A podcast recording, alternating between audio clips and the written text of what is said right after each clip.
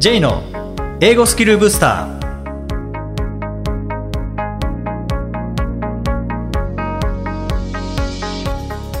こんにちは、 J こと早川浩二です。こんにちは、アシスタントのあきです。この番組は旅行や仕事で英語を使えるようになりたい方、 トーイック などの資格試験の勉強をしている方、英語学習へのモチベーションを高めたい方にスキルアップのコツをお伝えしていく番組です。 J さん、今回もよろしくお願いします。よろしくお願いします。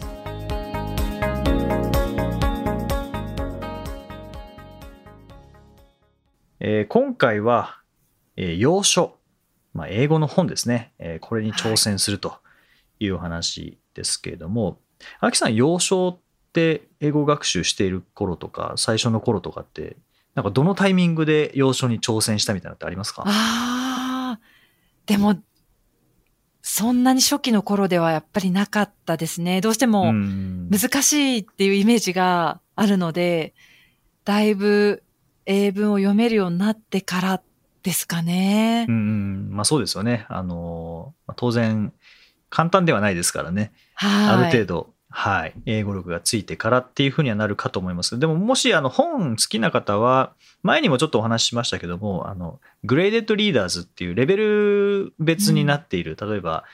レベルゼロからレベルろくだとしたら、レベルゼロはもう文字がないっていう絵本レベル。はいはい。でレベルいちで、えー、単語、例えばにひゃくごレベルみたいな、 にひゃくご、にひゃくごだけで、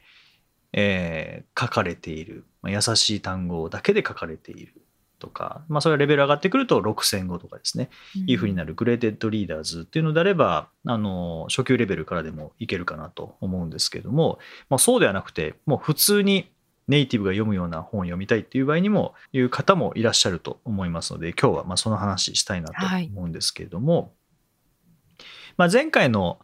完コピの話で、えー、どんな素材がおすすめかと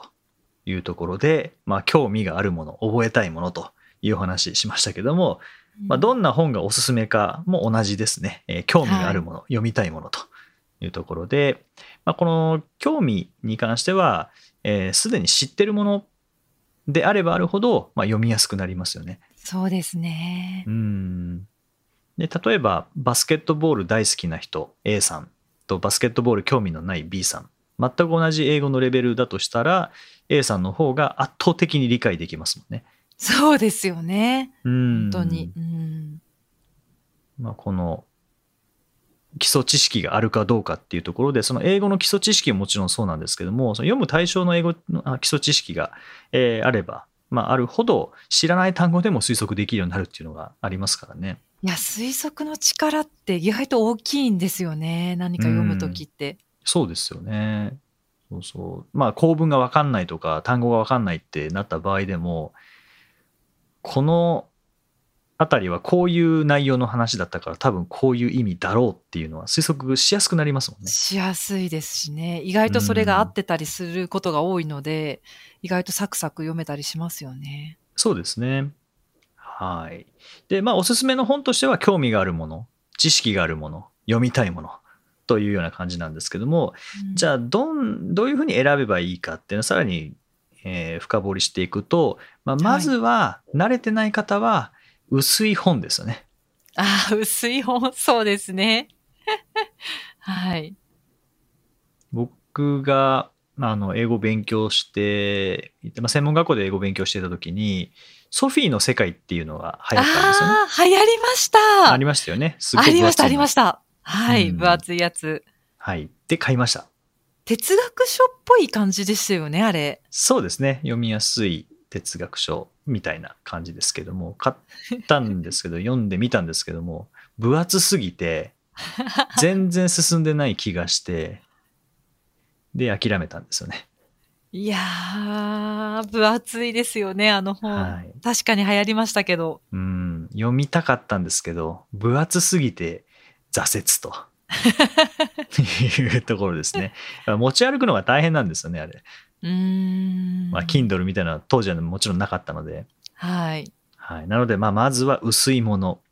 あの紙の本であれば薄いものですね、はい、でこれ電子書籍だったとしてもやっぱり終わるっていうのが一つの達成感につながるので、はい、やっぱり電子書籍だったとしてもページ数そんなに多くない方がいいですね。そうですね。うん、あとは項目がたくさんに分かれているもの。あー、なるほど、はい、例えばチャプターがよっつあって、うんうん、でずっと同じようなテーマで続いていくってなると、うんうん、読みづらくなるので、うんうん、例えばチャプターよっつだったとしても、えー、その下ですね、まあ、章の下に節がある。でそれがいっぱいある。でひとつの節がにページで終わるとか、うんうん、あっていう方がまあ読みやすいですよね。確かに。あとはなんかショートストーリーをとにかくこう集めているようなものとか、事例の紹介が大量に入っているとかっていうふうにすると、なんかこの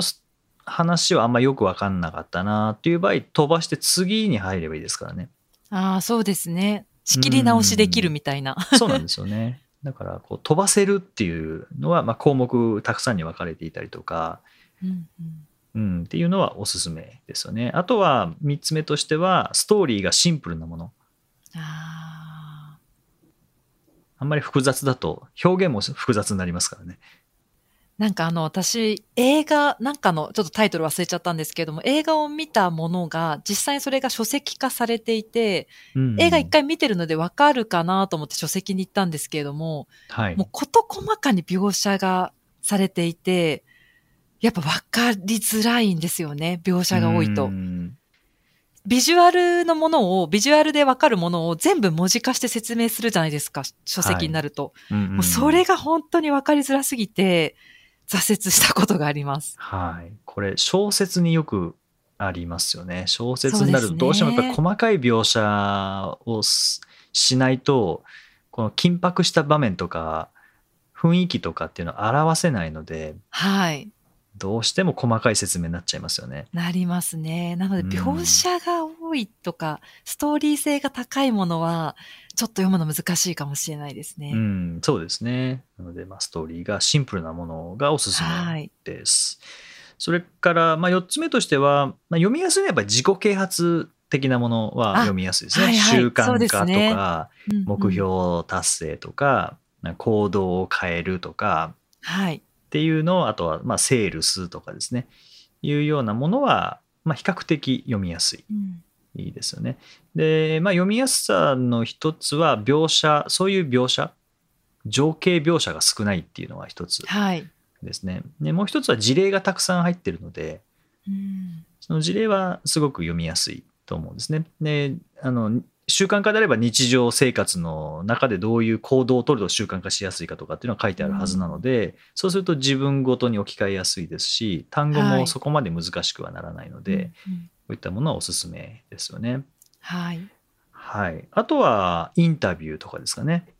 あー、なるほど。うん、インタビューも、まあ、いろんな人のインタビューが入ってるものの方がこの人の話面白くないなってなったら飛ばせるので、うん、インタビュー系の本っていうのはおすすめですよね。で、はい、インタビューの話ってそんなに分厚い本ないと思うので、で薄いですし項目もたくさん、うんうんうん、もしあのインタビューされる人がたくさんいるのであれば当然項目たくさんになりますし、あ、はい、ちょっと口語表現が多くなる感じなんですかね、そうすると。まあ、それはあるでしょうね。うんうん、インタビューは音でも聞きたいですけどね。ああ、確かにそうですね。もしあるのであれば、うん、はい、はい、まあ、こういったところがおすすめですね。興味があって、まあ、薄いもの、項目がたくさん分かれているもの、ストーリーがシンプルなもの、ジャンルでいうと自己啓発系、あとはインタビューとかですね、うん、はい。じゃあ読みながらどうするかっていうところなんですけども、一つはまあただ楽しむっていうのでいいですよね。はい、そうですね。ただ楽しむ、うん、ただ単にストーリーを楽しむ、はい、でこれは伝記だったりとか、あとはまあ描写少なめの小説とかですよね。はい、はい、あとエッセイなんかはここですかね。ああ、エッセイ、そうですね。うーん、まあ、エッセイは比較的読みやすいですよね。一つのテーマに対してそんなににじゅうページさんじゅうページ書くことはないので、はい、うん、さん、よんページでまとまってたりもしますからね。はい、うん、あとは行動系のものですね。例えばプレゼンの本とか、あハウツー本みたいな、ね、ハウトゥー系のものですよね、はい、はい。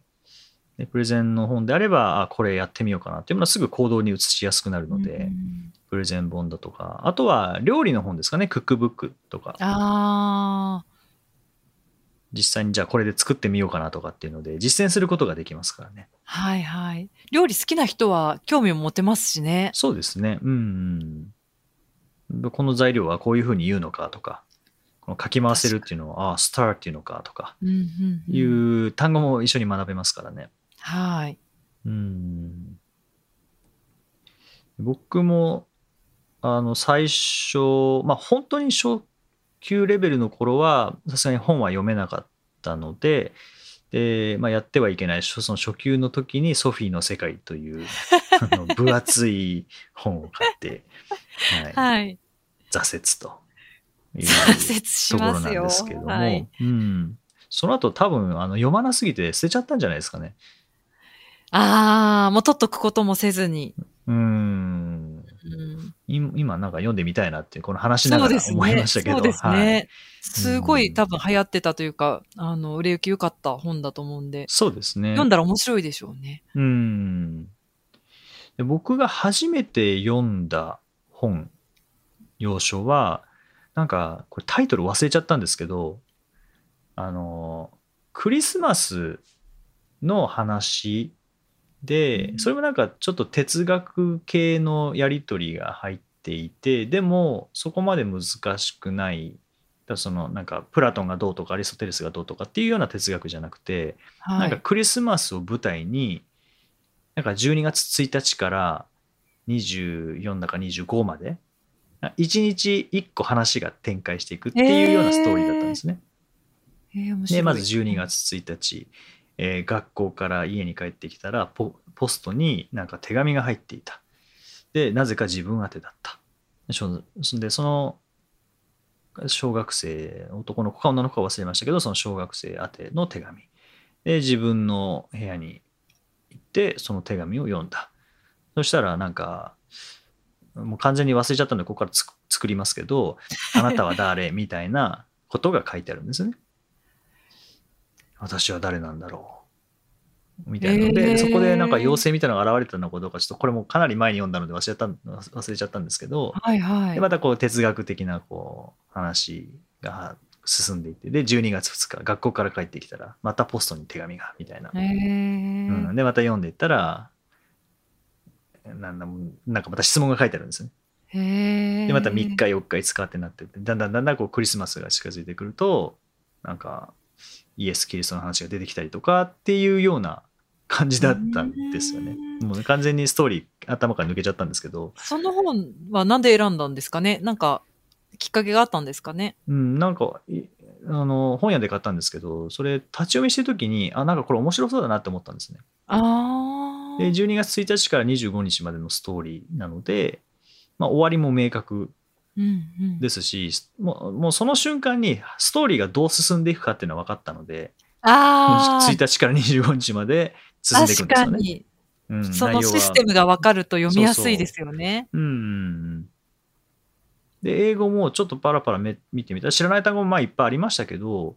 なんか全く読めないわけではないので、で描写もあるんですけどシンプルなんですね。学校から帰ってきてポストなんかを見たでなんかっていう感じなので、うんうんうん、キッチンに行ってみたいな感じで描写っていうよりはどっちかというと行動の描写が、風景とか情景描写じゃなくて、あと感情の描写よりも行動の描写が多かったので、これだったらいけるかなって思って、でなんかそれ初めて読み終わった要所ですね、うん、あやっぱ分かりやすいっていうところがなんか一冊読み遂げるの大きなポイントですよね。分かりやすさとかシンプルだっていうところ。そうですね。でまあだいぶ時間経ってなんで覚えてるかっていうと、多分それ英語で読みながら映像として頭に入れることができたんでしょうね。ああ、そうですね。はい。でそれ以外は思い出せないのは多分理解できてなかったんでしょうね。の記憶に残ってないっていう。全然覚えてないです。Who are you はもしかしたらソフィーの世界だったかもしれないですね。そのクリスマスの方じゃなくて。なるほど。うん。じゃあパラパラとめくってっていうのはいいですね。ちょっと自分でがこれだったらっていう。うん、そう、そうですね。立ち読みしてみるのが、もし可能であれば、うん、おすすめですよね。でも今、Kindle とかだと、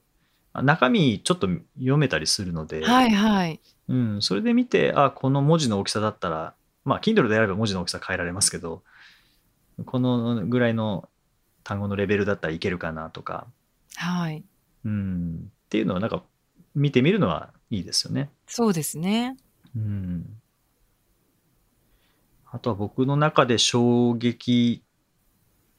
的すぎて理解できたのが、あのこれ日本語版日本語版というか日本語にもなってるんですけど、はい。えー、A Child Called It っていう、あ、まあ、It と呼ばれた子。前に、はいはい、はい、話してましたね。はい。でこれも描写がこれ、まあ、虐待の話なんですけど、生々しくて、うん、読みながら顔をしかめるっていう感じで、でも顔をしかめられたのは英語が分かったからなんですよね。まあそうですね。うん、だからなんかそういうのもありますし、うん、まあ、小説も読みやすいのと読みにくいものっていうのはやっぱあるので、この選び方難しいですけどね。難しいですね、小説。うん、はい。あきさん、何かこれまで読んだ中でこれ、まあ、内容的なものでもいいですし、この時に読み方が分かったとか、こういう読み方工夫したみたいなのって何かありますか？なんか私はそれこそ自己啓発本が多いかもしれないです。うんうんうん、でそうなった場合に、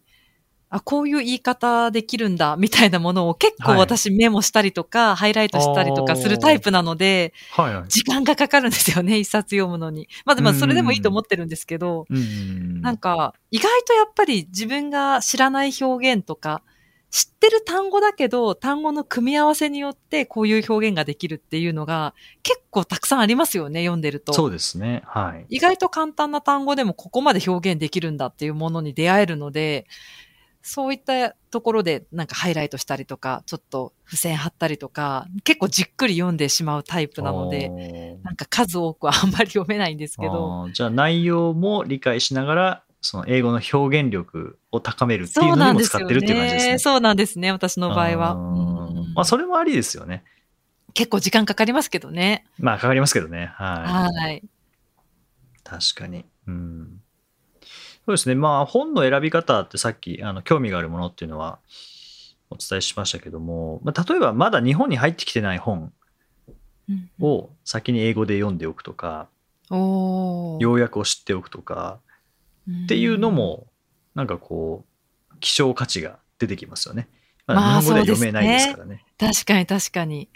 英語を学んでるメリットでもあるかもしれないですね。うん、そうですよね。例えばニューヨークタイムズのこうベストセラーとかで検索すると、なんか今週の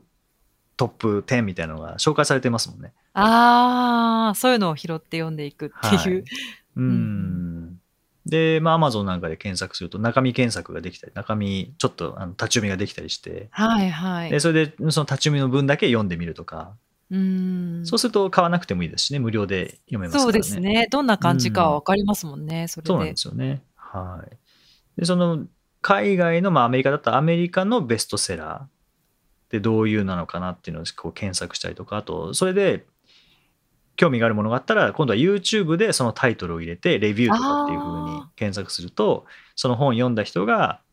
その本についてのレビューを言ってたりするので。ああ、確かに今はありますね、そういうのも。うん、そうすると、まあ、これは読書じゃないですけども、まずレビューを YouTube で見て聞いて、で、あ、こういう本なんだなっていうのを理解した上でその本を読むとかですね。うんうん、あとはもう大量に読みたいけど一冊全部読むのは大変っていう場合は、うん、あの要約サイトを使うとかですね。あ、本を要約している、まあ、前にも話したことあるかもしれないですけども、え Blinkist っていう、まあ、アプリですね。あのこれサブスクリプション型のもので、えー、本を要約したもの、まあ、全部あるわけじゃないんですけども、まあ、結構な数があって、本を要約したものが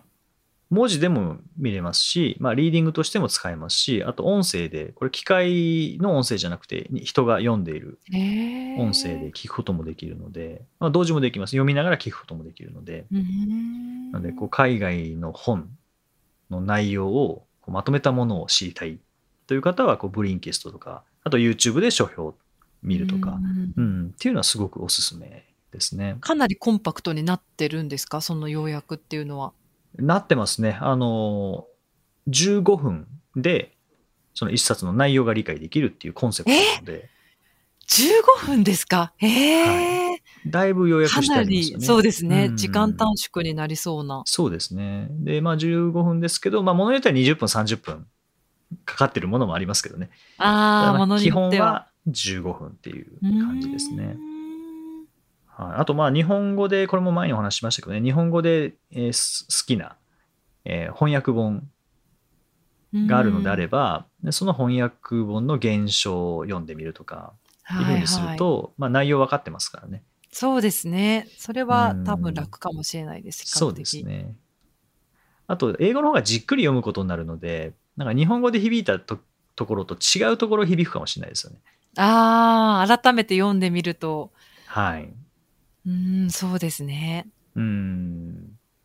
なので、まあ、本好きな方はですね、ぜひあの本からの学びっていうのも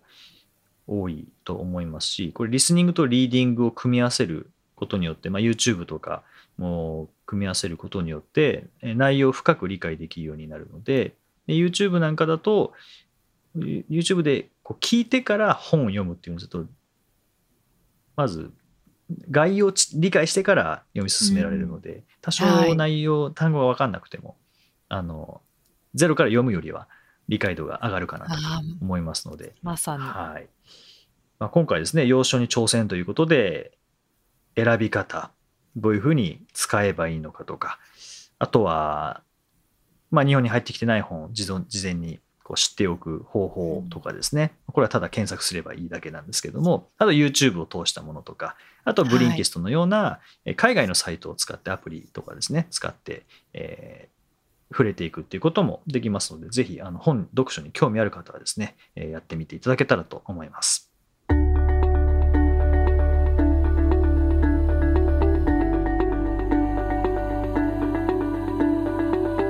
Useful Expressions。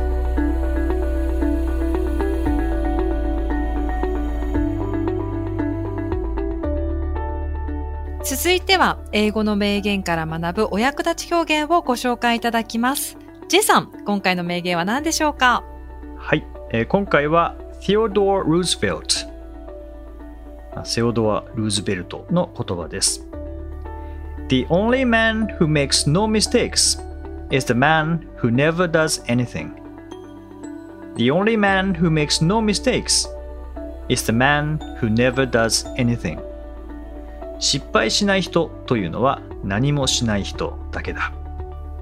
はい。まあ、何もしなければ失敗しないけど何もならないという話ですかね。うん、そうですね、はい。で、今回はこの表現の中で makes no mistakes ですね。この no の後ろっていうのは mistake のように単数形にすればいいのか、 mistakes のように複数形にすればいいのかっていう、こう悩ましいところかもしれないですね。単数形なのか複数形なのかっていうところにもあの関わってくるかもしれませんけども、これの単数形の複数形、これどっちでもいいんですよね。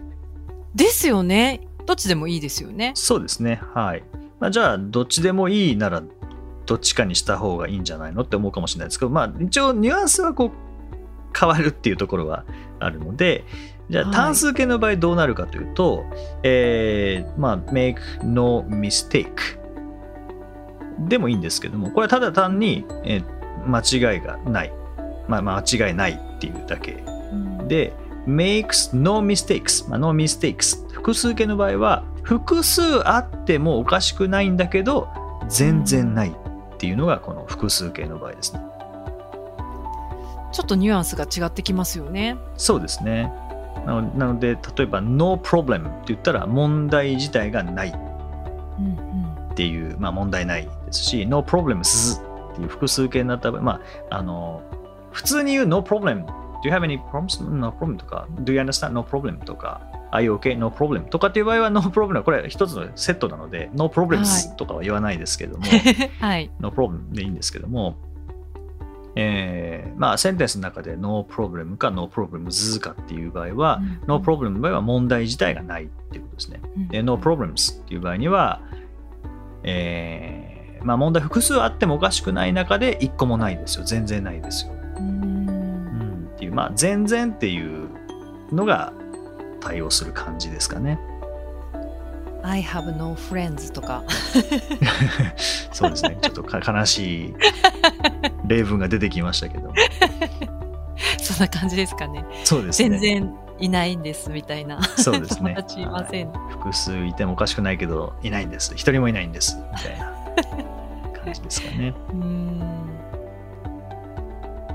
はい、でこの辺ってなんか読んでただけとか聞いてるだけだとあんまりよく分かんないですけど、実際に使う中で、まあ、それこそ戸田夏子さんの話の時にもありましたけども、こう書く中でこれは「あ」なのか「ざ」なのかとか単数なのか複数なのかっていうところでこう止まってしまうっていう話ありましたけども、まさにこれなんかそうですよね、使う中でどっちなんだろうっていう気づくものですよね。でその時にこう調べることによって、まあ、どっちかじゃなきゃいけない場合もありますし、どっちかで両方使える場合もあります。で両方使える場合もニュアンスはもしかしたら違うかもしれないっていうのを調べてみるといろんな発見がありますよね。そうですね、あとは使ってみて、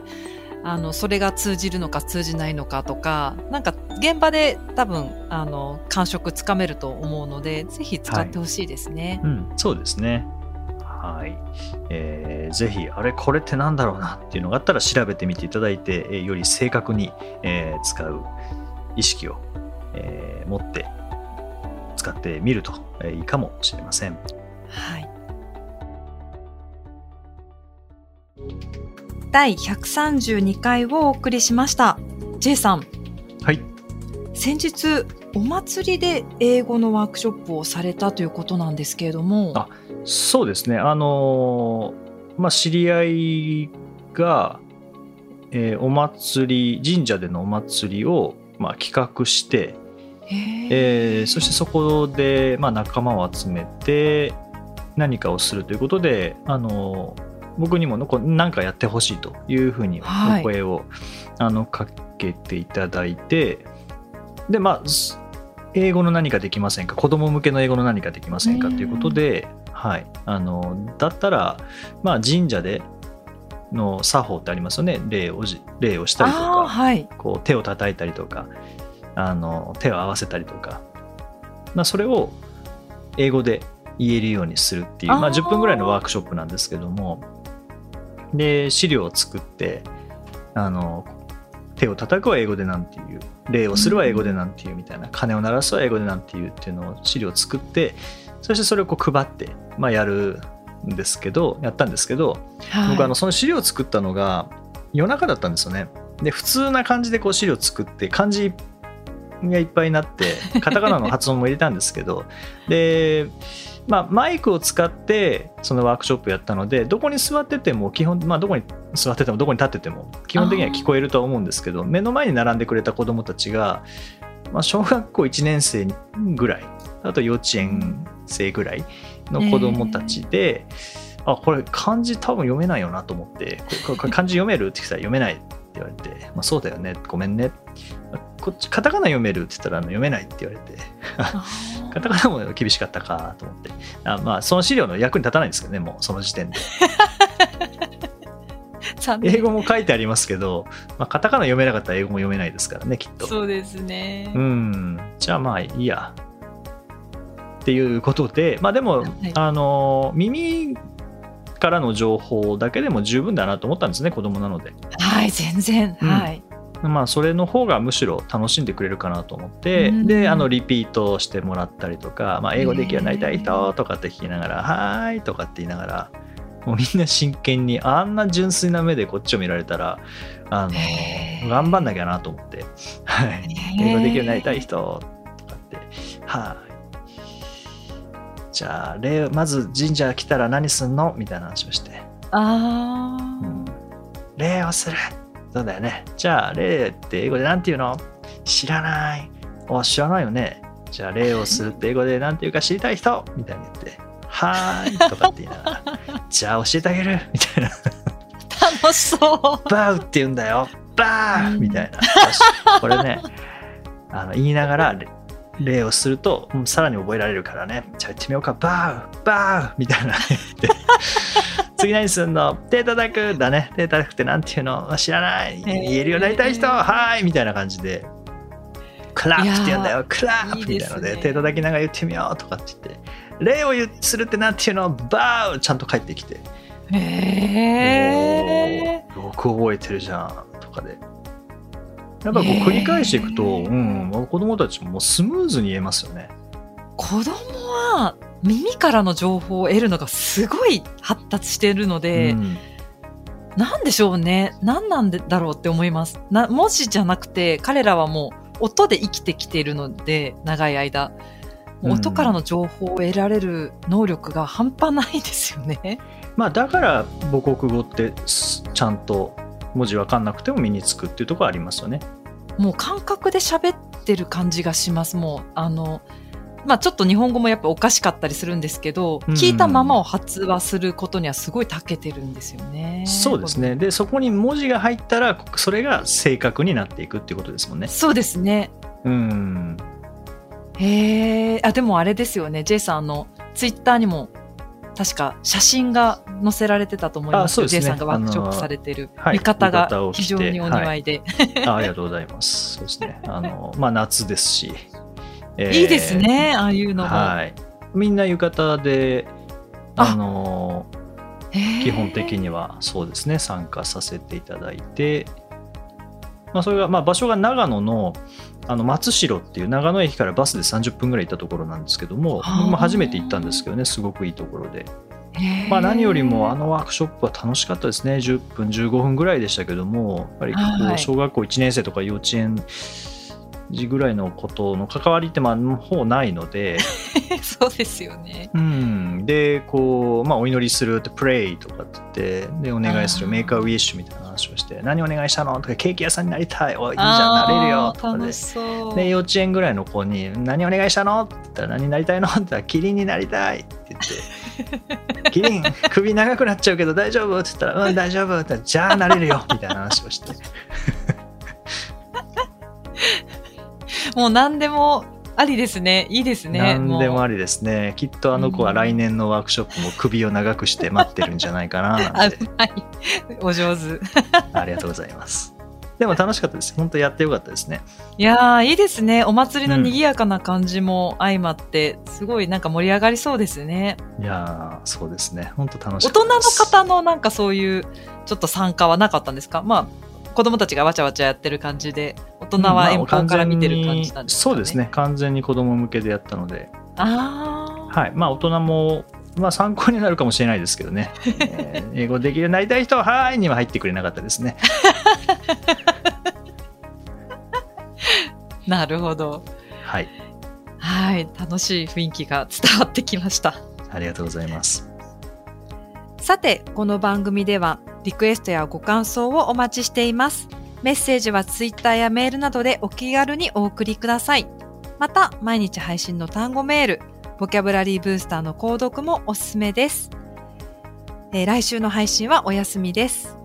Jさん、今回もありがとうございました。どうもありがとうございました。Okay, thank you for listening. See you next time.